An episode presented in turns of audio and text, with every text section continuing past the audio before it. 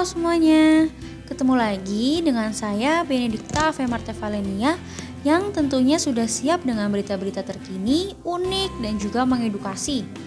Kali ini kita akan pergi ke kota Yogyakarta dulu yuk. Nah, Jogja menjadi salah satu kota yang terkenal dengan seninya, salah satunya seni batik. Kali ini saya mau mengangkat sebuah kisah dari Bapak Endarto yang menjadi seorang seniman maupun owner batik sekaligus guru di salah satu sekolah di Yogyakarta loh. Penasaran kan sama kisahnya? Yuk simak bareng-bareng. Sebelumnya, perkenalkan dulu nama lengkap Bapak siapa dan profesi Bapak saat ini apa? Ya, perkenalkan nama saya Endarto. Hmm, saat ini profesi sebagai owner batik cecek. Wah, sebagai owner batik loh teman-teman.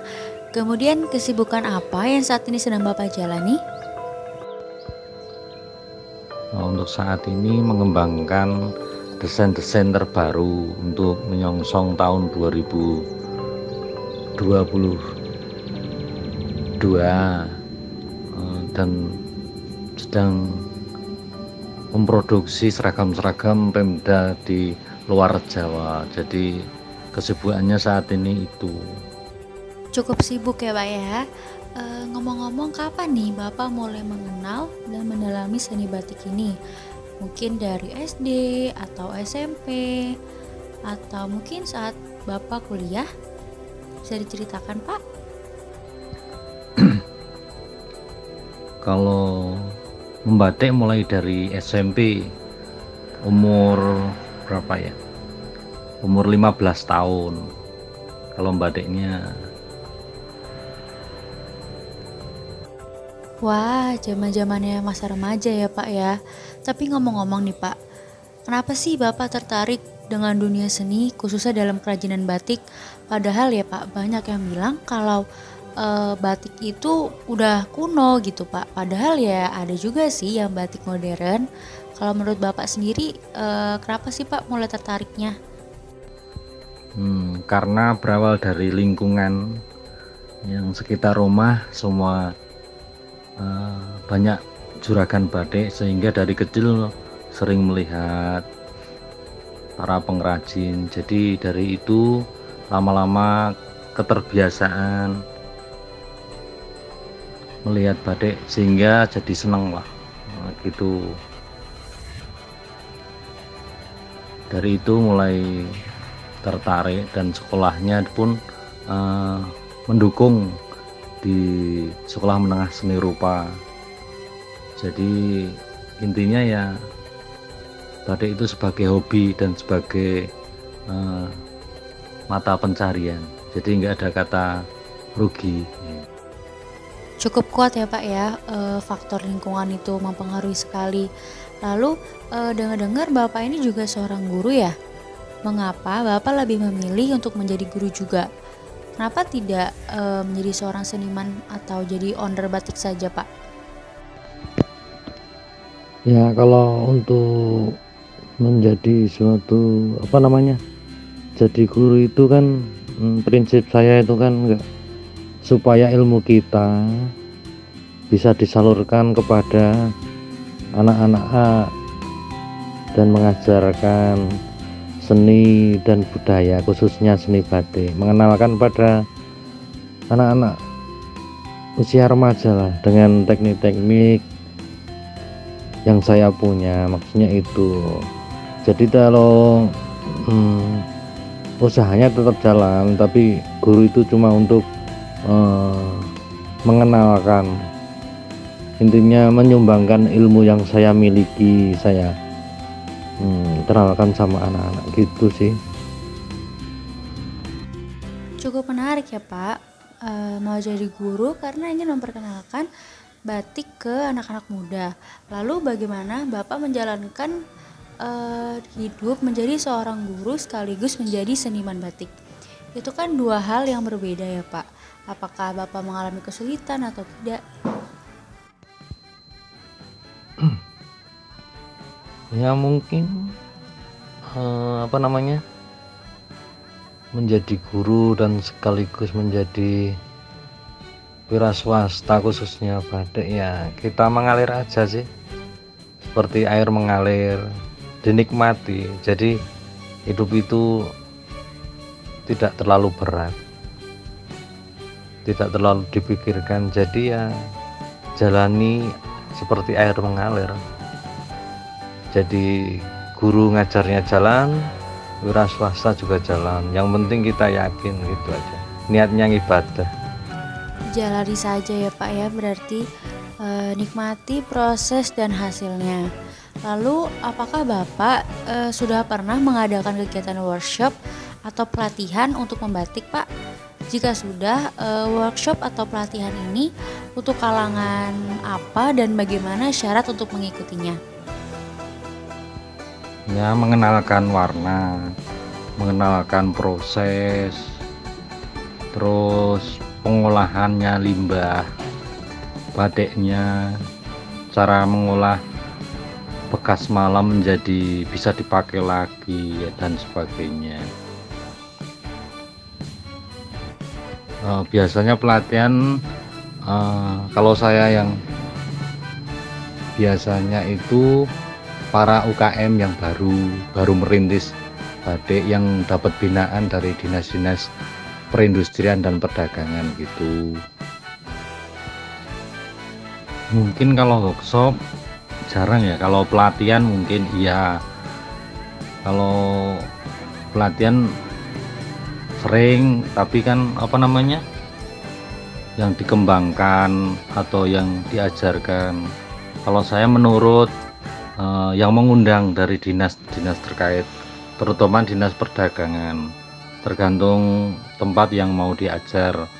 Dari awal eh, pengenalan batik atau yang sudah mahir tapi untuk mengembangkan yang lebih nah itu tergantung dinas terkait yang mengundangnya. Jadi kalau workshop di rumah itu cuma ya datang aja gitu belajar. Tapi kalau workshop mengadakan workshop sendiri jarang sih. Biasanya luar kota tergantung yang mengundang dari dinas.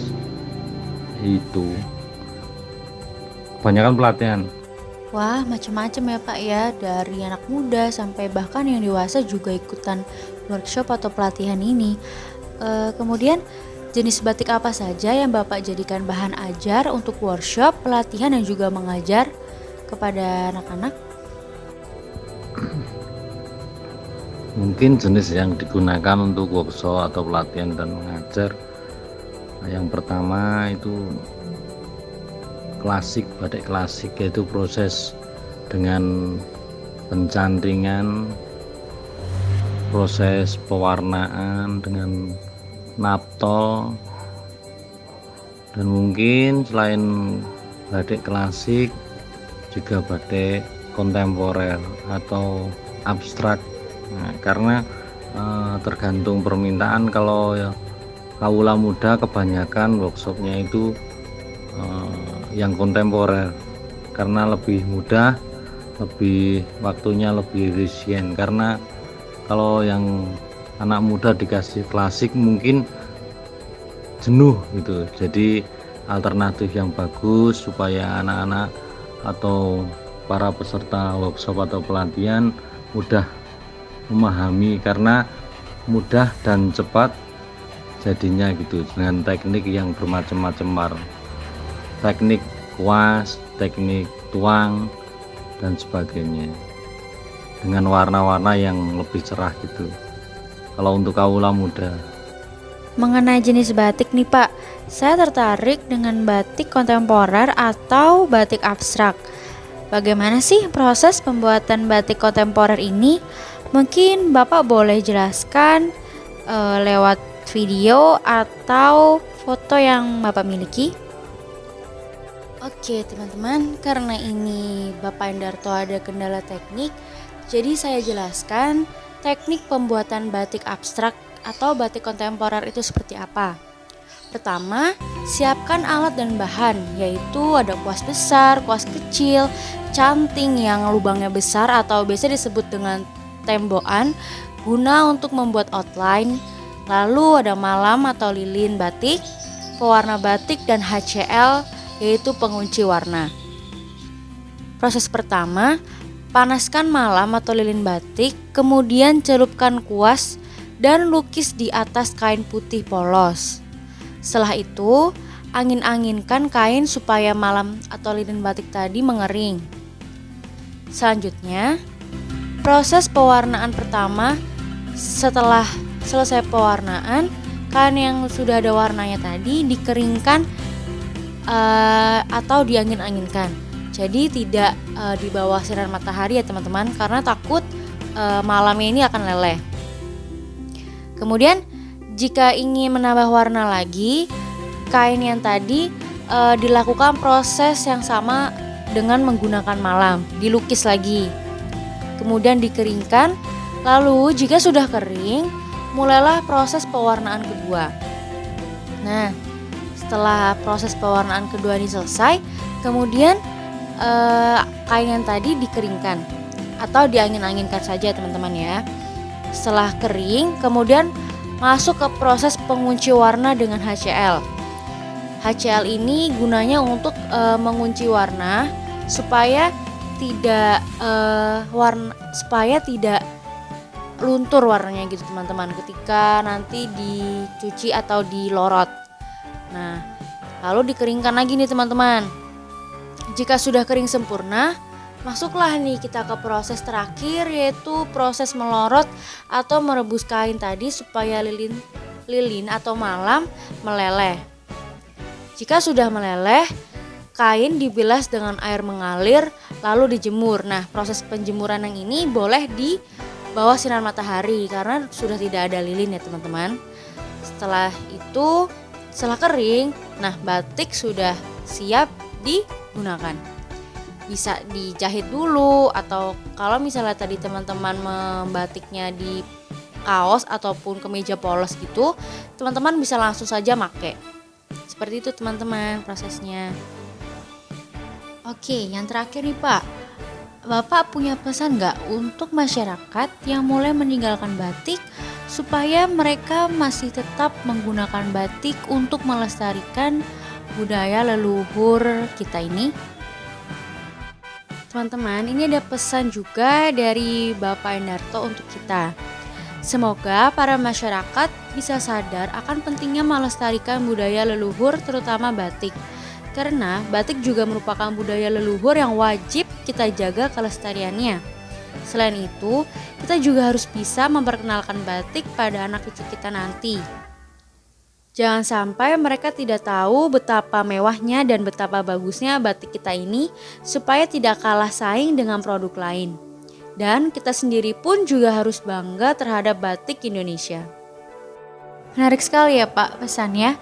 E, semoga untuk teman-teman yang nanti melihat atau mendengarkan e, video ini atau podcast ini, mereka bisa tergerak hatinya untuk memakai batik lagi pak. Karena batik itu tidak terus-terusan uh, klasik ya. Maksudnya uh, yang kuno tapi zaman sekarang ini juga sering berkembangnya zaman. Pasti para seniman batik uh, termasuk bapak juga tentunya mengikuti perkembangannya dengan uh, menghadirkan batik kontemporer atau batik abstrak ini ya pak oke uh, sekian teman-teman dari obrolan kami ini tentang batik Semoga bermanfaat bagi teman-teman semuanya.